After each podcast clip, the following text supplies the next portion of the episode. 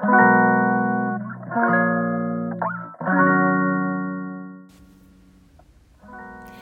のラジオは当たり前の毎日をもっと楽しくをテーマに配信していくラジオです。おはようございます。カナリアかなこです。今日は我が家の夫婦寝室問題についてお話をいたします。産後すぐの体は疲れ果てていますしどうにかして長く寝ていたい。授乳もあるからと産後主人と寝室を分けて別室にしたものの娘2人が小学生になり寝室を分ける前に戻してもいいかなと私はふと思ったんですがこれは夫が同じ気持ちでないと戻せません。これが意外と難しい。数年間別々に寝ていたのにいきなり元に戻そうとしても何とも複雑な感情もありすんなりとうまくいかない。私自身のことで言うと母から夫婦は同じ布団で一緒に寝るものみたいにずっと言われていたので別々に寝てはいけないみたいな思考になってて私の悪い癖である〇〇ではなければならないが浮かんでこれはいかんと思考をストップしました。夫婦のことは私一人の考えを押し付けてはうまくいかない。とりあえず夫に相談しようととっても言いづらかったんですが意を決して私の思いを話すと我が家はたまたま同じ思いだったので話はトントンと進み下の子が小学1年生上の子が小学5年生の時に寝室を元に戻しました。自分が育った環境や夫婦の事情生活習慣などなどいろんな考え方があるのでこれが普通とか当たり前なんてありませんから同室と別室どちらが良いとか悪いとか私は全く思っていません。大切なことはお互いが自分の気持ちを正直に話せることが大切です。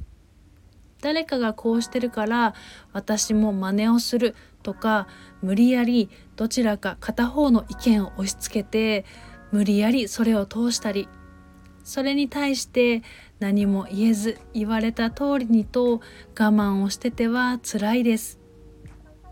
誰かに相談することももちろん大切だし誰かに聞いてもらえることアドバイスをしていただけることはとてもありがたいけど最終的には本人同士でちゃんと話して決められることが大切ですね。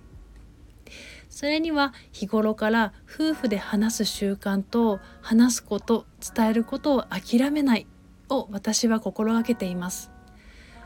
我が家は私はどんなことも話したいタイプの人間で夫はそれとは逆で外では滑稽なことをしたりよくしゃべる人と思われていますが家では私が話さなければ喋らない人だったので沈黙に耐えられない私は結婚当初ここが喧嘩の原因でもあり私は泣くことも多かったし夫も同じようにとても困っていたと思います。それが10年経ってやっとやっと夫婦の良いバランスが取れてきたなと思います。10年前の自分と今の自分年は取るし成長もして考え方も気持ちも変わります。それは夫も一緒でした。夫婦のことはそれはそれはいろいろとありますがそれでも一緒にいられるのは思いやりと寄り添う気持ち。ありがとうごめんなさいがちゃんと言えることが大切ですね。もちろん思いやりと寄り添う気持ちだけでは難しいこともありますが何かをしてもらえることが当たり前と思わずお互い感謝しながら時間をかけてゆっくりとゆっくりと夫婦家族になっていくんだなとぼんやりと思う朝でした。ここからはコメントへのお返しをいたします。27回目の配信にコメントをくださった子育て×読書術研究家さん。奥様も気圧の頭痛があるんですね。台風など気圧の変化つらいですよね。頭痛は本当に辛いんですが私はより動物的で自然の変化に敏感なんだと自分が自然の一部のような気がすごく強まり少し嬉しいというかなんかそんな不思議な気持ちがあります。ちょっと変ですねこれは。それから待つこと。私は夫と結婚したことで待つことを学んだ気がします。コメントありがとうございますそれでは今日も心穏やかにポジティブな一日でありますようにまた次のお話で。